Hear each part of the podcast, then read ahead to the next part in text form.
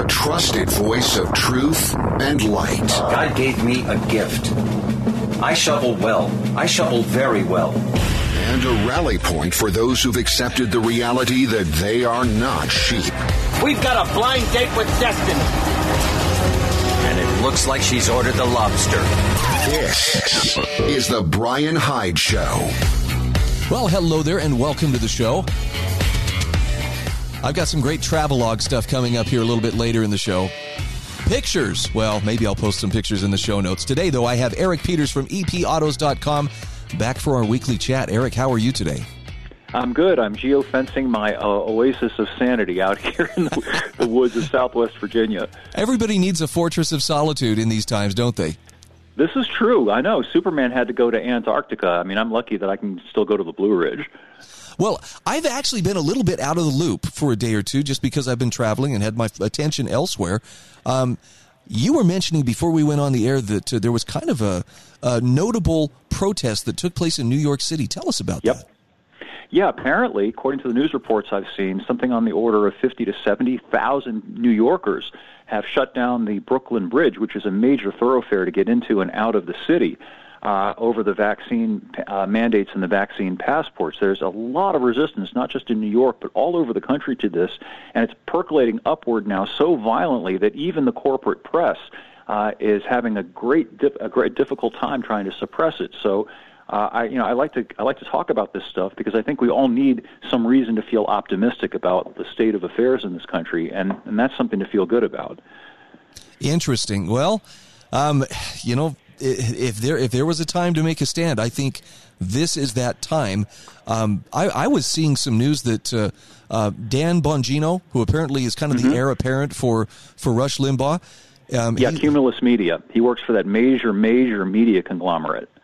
I, I understand as of yesterday, he was off the air because he was refusing to take the vaccine. And I, I, don't know if this is, I maybe they just maybe he was on vacation and they were doing a rerun, but uh, he threw down the gauntlet and said, I'm not going to take this vax. And they said, well, anybody well, who's on the air with us has to be vaccinated. Well, good for him. And you know what? Who cares if he if he ends up having to part ways with Cumulus? Uh, look at what Joe Rogan has done. On his own, he has created a podcast that has literally ten times the audience of CNN. Wow. So, you know, if if I knew Bongino, I would call him up and counsel him to consider pursuing the same. His his followers, the people who enjoy his show, they'll go wherever he goes you know, if he's off the cumulus airwaves, he'll be able to uh, find his own airwaves, and I think that's what we're all going to have to do. Uh, you know, as this thing elaborates, we're just going to have to create our own parallel sanity uh, against this insanity that is being forced down our throats. It's just not something that can be bargained with. It's not something that be, can be compromised with. We have to say no firmly and refuse to have anything to do with it. You have a wonderful article that just just was published earlier today about uh, negotiating the, the, the price or haggling over the price. Talk talk to me about this article. Well, you know the old joke, right? Uh, supposedly, this is attributed to Winston Churchill, who, uh, in one of his uh, drunken rampages, approached a woman and uh, uh, asked whether she would sleep with him in return for a large sum of money. And she agreed to this. And then he said, Well, how about, and he offered a much lower sum of money, whereupon the woman replied, What sort of woman do you take me for? And he said, Well, we've established that. Now we're just haggling over the price. the point being that she had no principles, that it was just about uh, how much it would cost to compromise her principles. And I used that to kind of segue into this business of the masks and the jabs.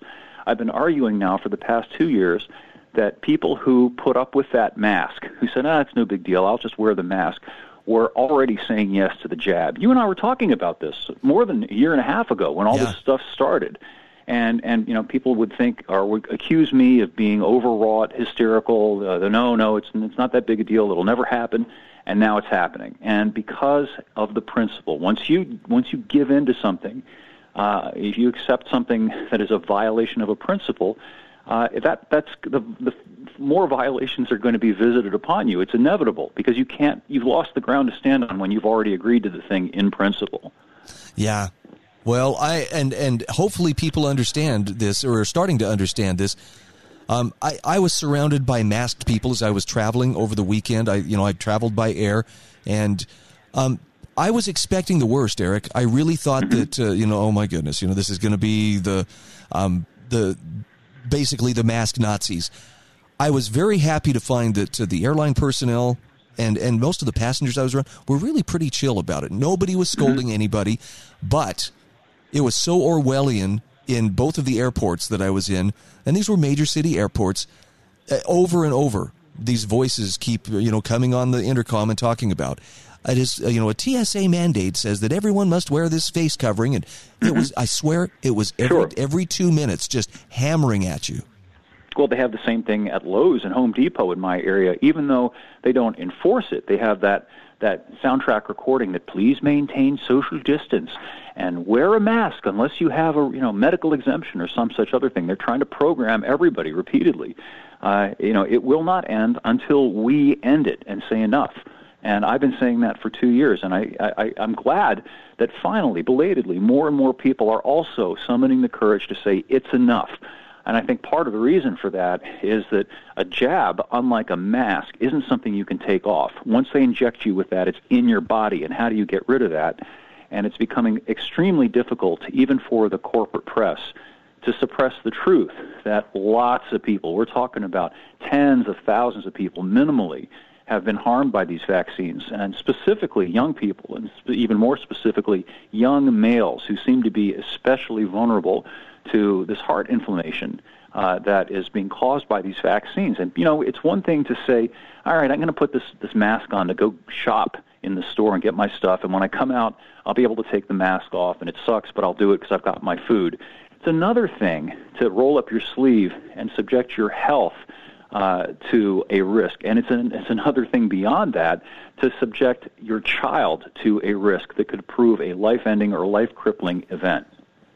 Well, I'm I'm very hopeful when I hear that tens of thousands of people shut down, you know, the Brooklyn Bridge. Yeah. Um, that that to me sounds like there are some cracks beginning to appear in that united front of we must all do this and we're all in this together.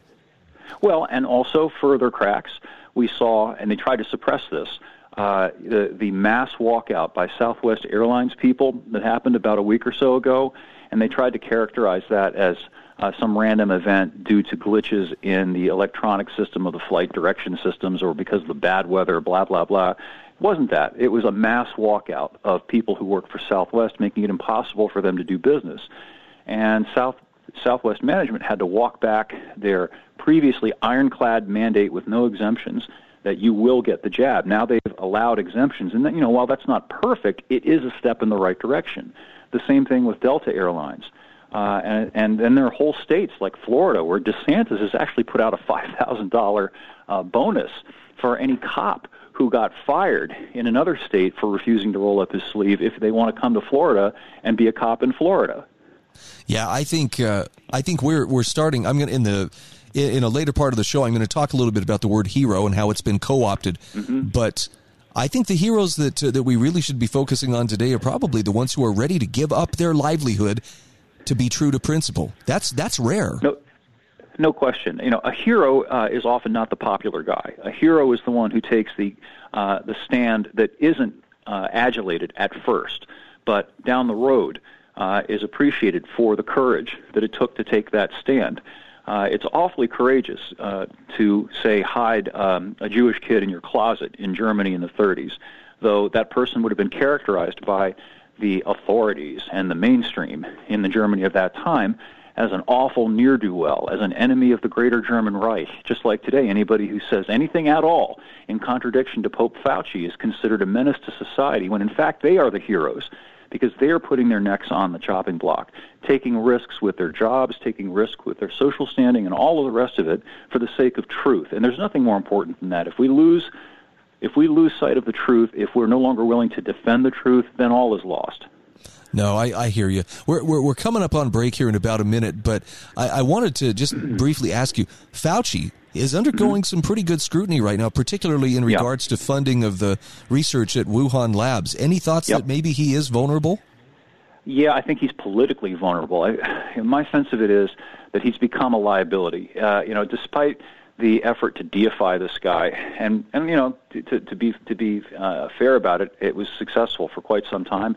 He has become something less than savory at this point. He doesn't present well. He comes across uh, as as a tyrant, as an authoritarian, and it's starting to wear really thin. I think people are getting tired of him, and you know the Biden people they're engaging in a political calculation. It's not that they're motivated by by good intentions. They're looking at it and thinking, you know, is this guy helping us or hurting us politically? And Biden's ratings are in the toilet, even Oh, yeah. among Democrats. And I think it, it, as a result of that, it may be necessary to throw Fauci under the bus. Okay, well, if they feed him into the sausage grinder, I'm not going to cry too hard, but Me neither. neither will I think we're out of the woods. We got to take a quick break. Eric Peters from epautos.com is my guest.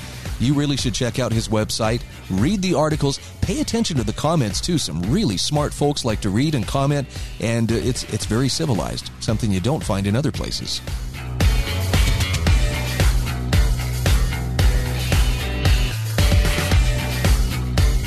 This is The Brian Hyde Show.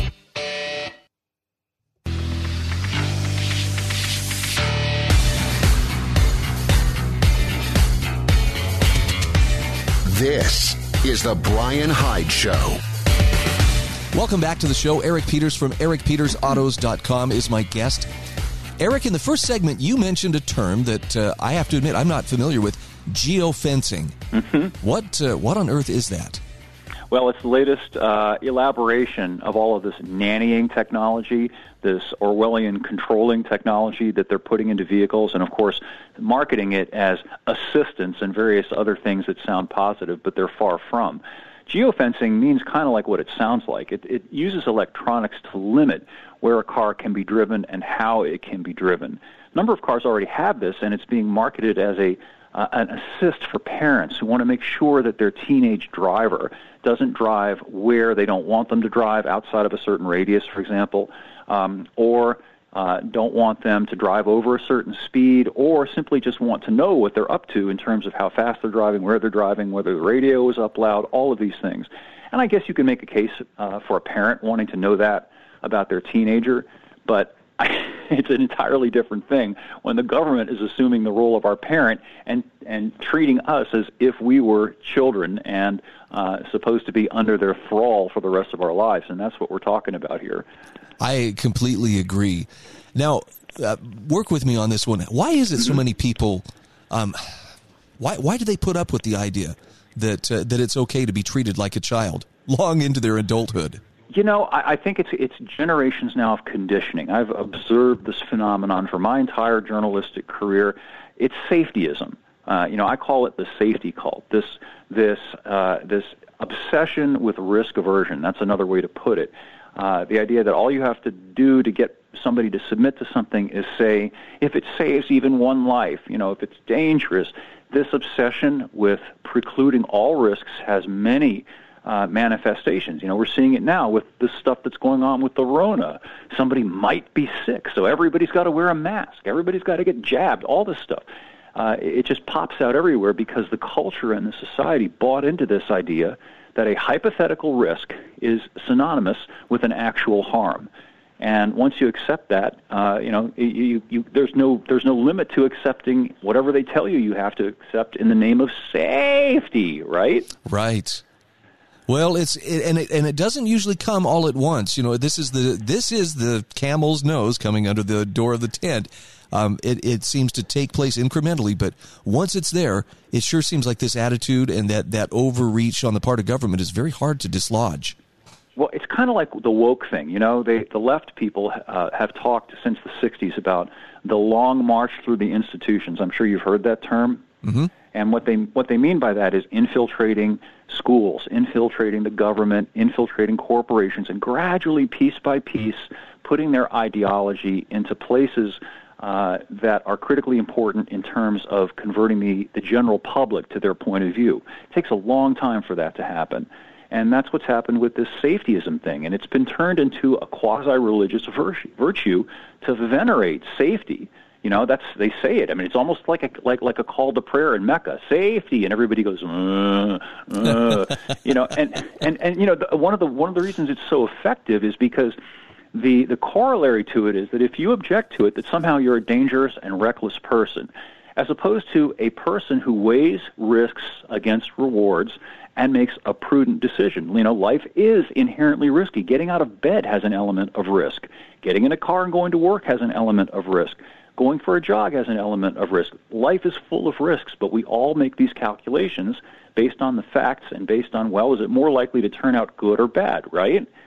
But when you when you obsess about everything turning out badly unless you do nothing or you know you do some crazy thing to avoid this this attenuated hypothetical risk, you become a paralytic. You become a person who is incapable of acting and who is incapable of taking judicious risks to get a worthwhile reward. You know, I remember years ago getting after one of my kids for doing something. They they had I don't know. They went to fix themselves dinner, and uh, maybe they wanted to make a grilled cheese, and they accidentally started a, a hot pad on fire. You know, a, mm-hmm. on, on, the stove. They they just weren't paying yep. attention, and I was so mad at them. And my wife pulled me aside, and she said, "I know you want the kids, you know, to to know what they're doing, but she says you also need to understand." You don't want kids who, who ask permission for everything they do. Mm-hmm. You don't want kids who sit That's there right. with, with, an empty cereal bowl in front of them and cry, "I don't know what to eat." And I right, I, exactly. I thought she she's right, and I know there's a balance to be struck there. I was pretty upset about the you know the the hot pad getting getting uh, you know set on fire, but but I but I want to be. I want to see my kids be self actualized human beings. And this applies to adults. You treat adults like they're infants. Don't be surprised yep. if you get a society that acts like infants. Well, absolutely. And that is why, to get back to the car thing, I rail constantly against all of this safety assistance technology because it inculcates passivity in drivers. You know, they come to depend on the car to take action for them rather than opening their eyes, looking around them, judging the situation, and acting according to it. Instead, they just sort of sit there and expect the car to do something for them. And it's, you know, to me, that is it's a horribly depressing thing on an emotional and psychological level, but ultimately it is a dangerous thing for a culture that buys into that because it leads to completely helpless, dependent people who are looking to be told what to do, and there's always somebody who's looking to tell people what to do.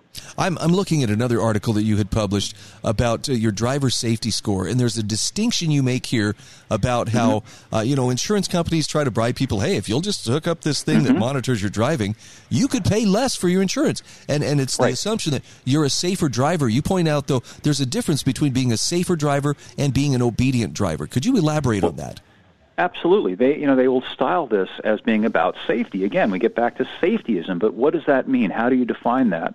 And these insurance companies that want to put in a little electronic narky narky in your car to keep track of what you're doing behind the wheel, they define safety as obedience to traffic laws. All traffic laws, no matter how arbitrary, no matter how situationally foolish. If you ever go faster than the speed limit, why, you're speeding and you're dangerous. If you accelerate more aggressively, as they put it, then they think prudent, then that too winds up being used as a mechanism to dun you. But you know what? Sometimes it's safe to accelerate rapidly. You know, you see a car bearing down on you at high speed. If you sit there, it's going to run into your rear, right?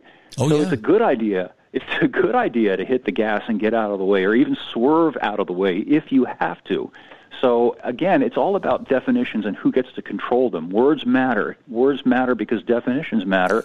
and if you let the wrong definition go unchecked and unchallenged, you wind up being put into this corner where you're obliging yourself to do something that's completely contrary to the proper meaning of whatever the term of the word is.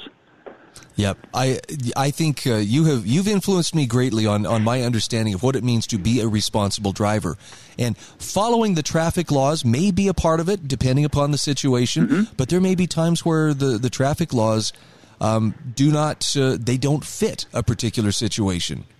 Sure, and there also there's an element or degree of subjectivity there, and I like to go by things that are objective and incontestable. So, my metric for determining whether a person is a good or safe driver is simply do they or do they not cause accidents.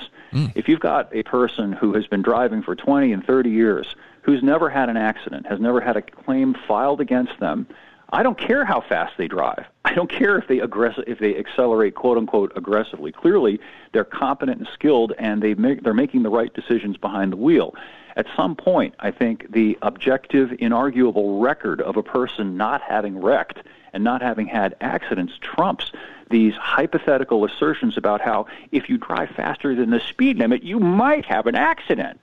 Yeah, more more of the safetyism. Mm-hmm. Eric, we're we're up against the clock here. Tell people where they can find your website. Sure, it's epautos.com, and as I like to characterize it, it's the web's best libertarian gearhead site. And what I mean by that is it's a place to go if you like cars and if you like politics and philosophy.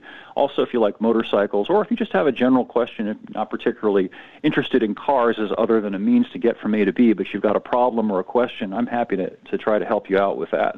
I learn a lot every time I visit your site. Um, I'm, I'm not necessarily a, a gearhead but I, I really like what I learned. and and it's uh, this is intelligent discussion, something that is not always easily found. Eric, thanks Thank you, so Brian. much. That's very kind of you. Thanks for being my guest. Mm-hmm.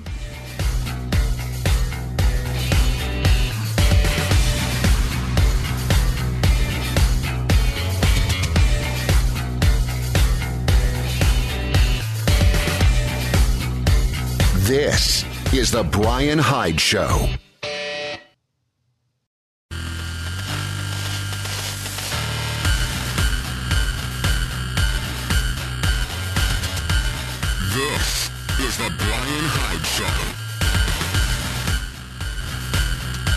Welcome back to the show. So glad you could join us today. I want to give a quick uh, shout out to my sponsors, including LifesavingFood.com. You have heard me talking about, uh, of course, the importance of getting your food storage in order, self-sufficiency.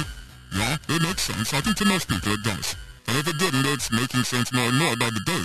And I wanted to pass this on. Uh, Kendall, who is the owner of LifesavingFood.com, said that there is there, there are major backups right now in the supply chain. And so it's kind of hard to tell sometimes what items are going to be in stock or not in a timely manner. And he asked me to please just mention this to you so that uh, you understand. You can order food storage through uh, lifesavingfood.com, but you need to understand, due to supply chain shortages, these orders could take upwards of a month to arrive. Now, that shouldn't stop you. That shouldn't uh, dissuade you from, from getting food storage and maintaining your food storage program and, you know, building on it and so forth. It's just, uh, th- this is one of the areas that's it's finally starting to catch up and people are starting to see, you know, those delays. But if it's time to do it, it's time to do it. Better to get it sooner than later, because uh, later may be too late. You can just click on the link in the show notes at thebrianhydeshow.com, and uh, Kendall will take it from there and give you a nice discount, too. Still offering that discount. But, oh, this is, this is an interesting thing to see developing right in front of us. So let's, let's talk for a moment about heroes. And I know this is kind of a touchy thing, or at least it always has been in the past. Anytime I bring up um, heroes, you know, what what is a hero to one person may just be, you know, a sacred cow, you know, in the eyes of another. Yeah, yeah, yeah. You're gonna you're gonna tell me about your hero, but I want to just ask you to consider this. I'm, I'm not saying this is the only way to see it, but does it sometimes seem like seem like the word hero has been shifted out of its uh, original meaning? And, and I'll, I'll give an example of what I mean. So when uh, when someone was uh, lauded as having done something heroic, there was a time when that referred to a person who did something extraordinary, above and beyond what was expected of them. Today, they, I mean, it was it was something truly, you know, inspirational. Maybe they did it at great personal risk. It's it's funny, you know, um, people people uh, have well, these terrorists out there, they don't even care. They just blow themselves up. They don't even care about their lives. They, they're just suicidal. They, they don't even care. And yet, you look at the Medal of Honor citations for a lot of, like, military heroes, and I'm talking legit heroes, with zero disregard for his own own life, with, uh, complete disregard for his own life. He charged the enemy pillbox and knocked it out. Hopefully you see the point. There, there, there can be a subjective call to heroism. That's all I'm saying. And yeah, to some people, you know, suicide bomber may seem like a hero. I mean, they throw celebrations for them, you know, some of those cultures where, where, where that's, that's a common thing. Now, here's the other part, though. We've twisted the word hero into something that uh, has, has come to mean somebody who works for the government. And, and I'm talking primarily Hollywood. you look at, look at most of the TV shows or the movies. Who is the protagonist? Who's the good guy? Well, typically it's, you know, this cop. Now, he may be kind of rogue, he plays by his own rules, but it's this FBI agent, or it's this spy, or it's this, uh, you know, military intelligence official. But the bottom line is the state, government, at all levels, has co-opted that word. And we saw this a great deal during the, the second Gulf War particularly. You know, these are heroes. There's the people, the first responders, you know, after 9-11. Everybody who puts on the uniform is a hero. I want you to hear me very closely because I'm not saying it's all fake. They're all phony. There are some legitimate heroes out there.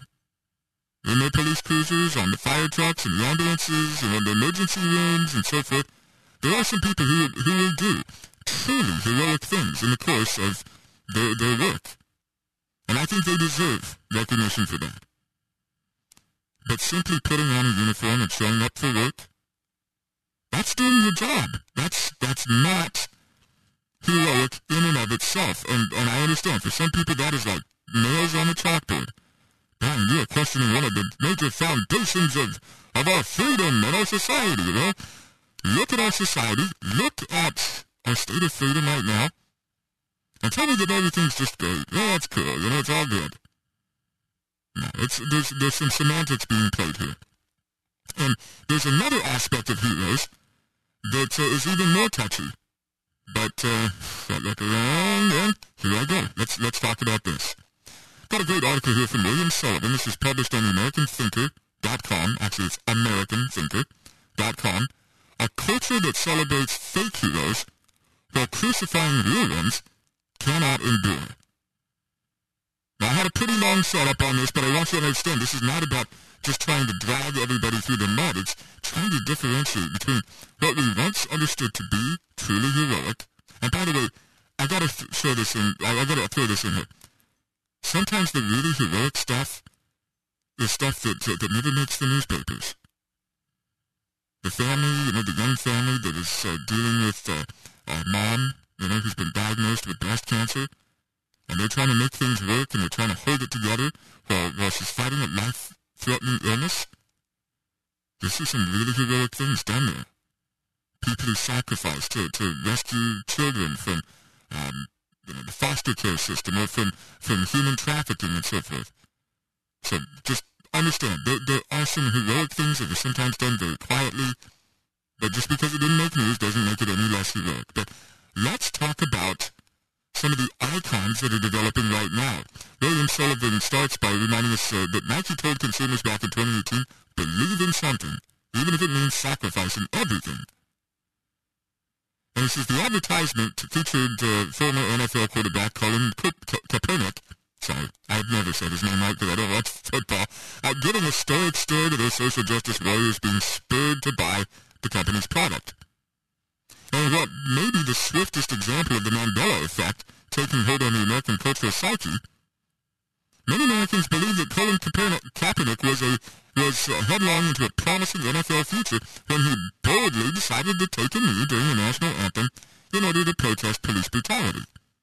And for this crime against the, the politicians and the status quo, he was ostracized by the racist NFL and its fans. Now Sullivan says the, the broad belief in this myth is a lot more pernicious and a lot more destructive than uh, innocently misremembering that the Monopoly man wears a monocle. And he says it's almost certainly a myth. Because the reality is, on August 26, 2016, Kaepernick decided to sit on the bench during the anthem, not kneel. Oh, and now that you mention it, that, that does seem to line up with how, how things played out. Now, there was nothing ostentatious. In fact, there was something almost childish about it. Maybe he didn't like being benched for Blaine Gabbert, who, according to uh, Mike at USA Today, was possibly the worst quarterback employed by the NFL at the time. Before he goes on to explain that he might have actually been the second worst quarterback, only behind the horrendously bad Kaepernick in 2015. Now, Sullivan points out in his article, he says this wasn't the first time that Kaepernick sat during the anthem. It was the first time, that reporters seemed to have been struck by it enough to ask him about it. When asked why he didn't stand, he famously said, I'm not going to stand up and show pride in a flag for a country that oppresses black people and people of color. Of course, the BLM, the, NS, the MSM, and the SJWs rejoiced, of course. There were many critics but the NFL didn't censure or oppress him in any way. They issued a statement saying the league encouraged but didn't require standing for the anthem. And the team and coach supported him. And eventually he got a shot in the 2016 regular season, and earned about $17 million for his trouble, playing in 11 games. Unfortunately, the 49ers only won one of those games and he went into free agency after that terrible season as the league's most inaccurate passer of the previous two years, with nearly a quarter of his passes statistically categorized as off-target passes. That's a very nice way to say that. and what followed was a series of business decisions, and, and uh, Sullivan says we shouldn't deceive ourselves to imagine it's anything more. If Kaepernick were a better quarterback in 2017, he would likely have found a professional home as a 29-year-old free agent. Of course, if uh, Colin Kaepernick were a better quarterback in 2016, maybe he wouldn't have sat down during the anthem at all. So NFL teams faced a choice in 2017 which could only be described as a catch-22. Should they embrace the circus that comes with rostering this guy, thereby opening themselves to accusations by the media who might suggest that his lack of play would be a function of his political stance or his race rather than performance? Or should they pass on the opportunity to roster such a potentially serviceable back to, to roster a potentially serviceable backup that comes with these kind of risks in tow? And Kaepernick faced a similar business decision. He could either focus on football and potentially be a backup for a few more years, or he could launch a career as a prominent leader in the popular social justice movement. Both the NFL and Kaepernick opted for the latter choices. The NFL was accused of racism for not rostering him, and Kaepernick was hailed as a martyr for the cause of social justice. We're going to dig a little bit deeper just the other side of the boat. Please stay with us.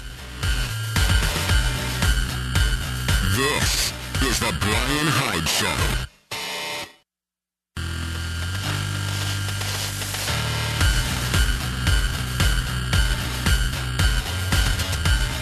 This is the Brian Hyde Show. All right, welcome back to the show. Sharing with you an article from uh, AmericanThinker.com. This was written by William Sullivan. A culture that celebrates fake heroes while crucifying real ones cannot endure.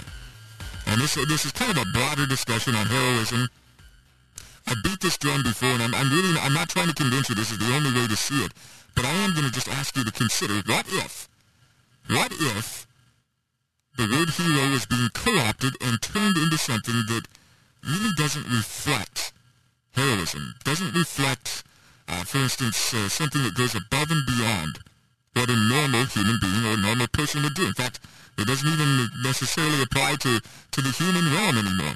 Uh, a few years back, there was a story about a police dog that was killed in the line of duty. This was on the Coronado Bridge down um, south of, uh, of San Diego.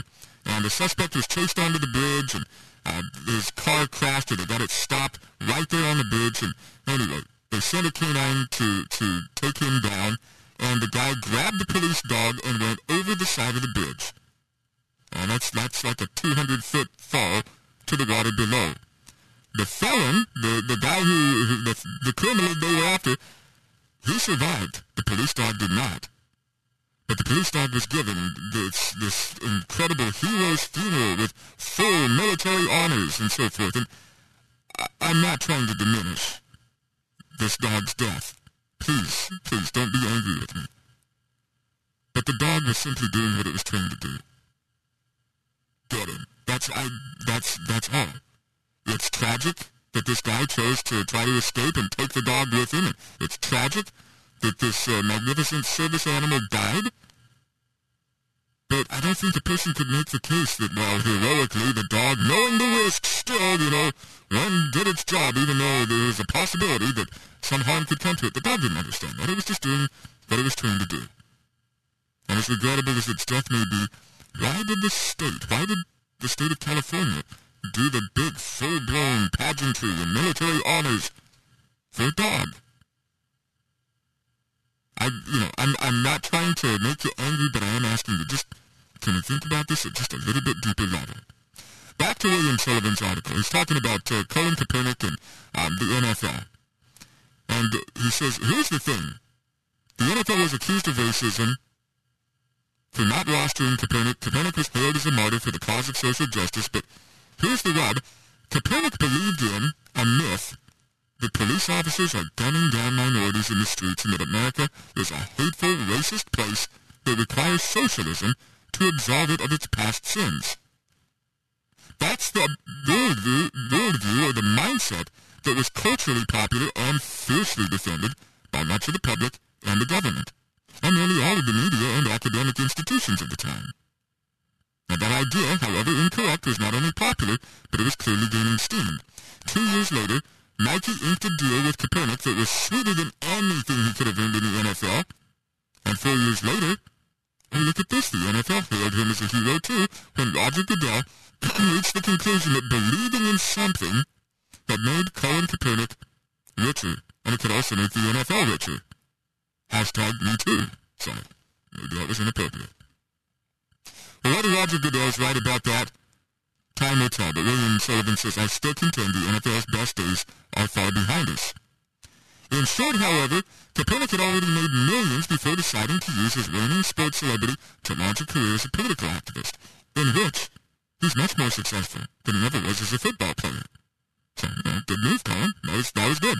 He risked nothing by taking up the position of social and political status, the political status quo. In fact, he got a whole lot richer by doing so. And while we might call that a good business decision on his part, it isn't really heroism or bravery. But you know who actually is a hero? Washington State Police Trooper Robert LeMay, who actually defied the government and the social status quo and sacrificed his livelihood in order to defend the rights of his individual health autonomy and, and by extension others against the medical tyranny of his state. After working 22 years in public service to Washingtonians, working through the pandemic without a vaccine, the government was now demanding that he inject a vaccine into his body, which undoubtedly introduces unknown health risks in order to mitigate health risks that are known to be minimal for the vast majority of people. He stepped away from a career that could have a very solid retirement. Respect. I mean, he, he would be seen, as long as he has that uniform on, he's going to be seen as a hero. He stepped away from it because he wouldn't be forced to take the vaccination. I know there are people who say it was just showboating, this was all self-serving. Okay, fine. I mean, if that's, if that's how you want to portray it, but when's the last time you stepped away from your livelihood, stepped away from security, took the rougher road because it was the right thing to do, and according to your conscience? That's a heroic move even though there are people who strongly disagree with it. And William Sullivan says, you know who else are heroes? All the other officers in that state and around the country who are doing the same thing. They truly believe in something if it means, even if it means, sacrificing everything. Think about the Southwest Airlines employees who took a stand against the unconstitutional vaccine mandates being threatened by the corrupt executive currently occupying the White House and the employer had, that had chosen to do step in sync. They are heroes. They are heroes. They believed in something, even if it meant sacrificing everything. But guess what? Southwest has backed down from the threats to fire unvaccinated employees as a result. Hospital workers around the nation, they worked through the unknowns of the deadliest pandemic on this young millennium and were heralded as heroes. But they believe so fervently in the individual right to make health decisions that they are resisting the mandatory injection of a vaccine to offset a risk that they know to be infinitesimal for them. Now they're cast as villains. They're heroes just months ago for believing in something, even if it means sacrificing everything. Sullivan says these are true heroes, and the vast majority of their names you'll never know. I think he has a point here. And the reason I'm sharing this with you is because there's a very real possibility you may have to make a similar heroic decision that's not going to make the papers. You know, likely you and maybe some, just a few people in your circle of influence are actually going to be aware of it. But you gotta be that person. As hard as it is, each of us needs to be the kind of person who is willing to walk away from that security, walk away from the adulation, if it means uh, doing the right thing. Kind of a little different spin, huh? William Sullivan says in a world where we're unable to even declare that gigantic and world-shaping figures like Christopher Columbus or Thomas Jefferson are heroes, and our world is the greatest it's ever been for its human denizens and has become exponentially more so in these last few hundred years, thanks to men like Columbus and Jefferson. Says we shouldn't be surprised that the same influences denigrating our heroes are the ones elevating the voice and visage of Colin Kaepernick. Believe in something, even if it means sacrificing everything, unless, of course, your belief isn't aligned with popular opinion, academia, the media, corporate initiatives, or government medical decisions made in your best interest. Now that would be an honest campaign slogan for Nike and the woke legions of America, but it doesn't have quite the same effect, does it? So you're saying the truth is that heroes exist all around us but not just on TV or playing games for our amusement or sitting in the White House or Congress deciding how to spend your unborn great-grandkids' presumed talent and wealth. Now, he says in this case, they're ordinary people, willing to sacrifice everything because they believe in something. In this case, that something is the timeless principles of liberty, limited government, individual autonomy. Not just for them, for everyone. And while the social justice warriors may find, uh, the social justice warriors could find strength in Colin Kaepernick, we can find strength in the actual heroes that we see around us. So William Sullivan says when this moment of government-imposed terror subsides, we can only pray that they may be recognized as such. But to all of these real American heroes, he says, I wish to say, thank you. You give us strength every day so that we might be valued enough to follow. That's the reason I wanted to share this article with you. And I have a link to it in the show notes. I hope you'll check it out. It's not, it's not just, you know, hey, you should recognize and maybe do something for these heroes. It's also a matter of you and I need to be the kind of people who know where we stand and are willing to be heroic in our own right. It's a tall order, and it's scary. Nobody wants to be the one that people are pointing fingers at and saying, man, they ought to throw you out or take your job away. Hey, our show is brought to you in part by great sponsors every day, including the Heather Turner team at Patriot Home Mortgage, LifesavingFood.com, and also the, um, the good folks at MonticelloCollege.org. Links to these sponsors in the show notes at thebrianhydeshow.com. Thanks so much for joining us. This is the Brian Hyde Show.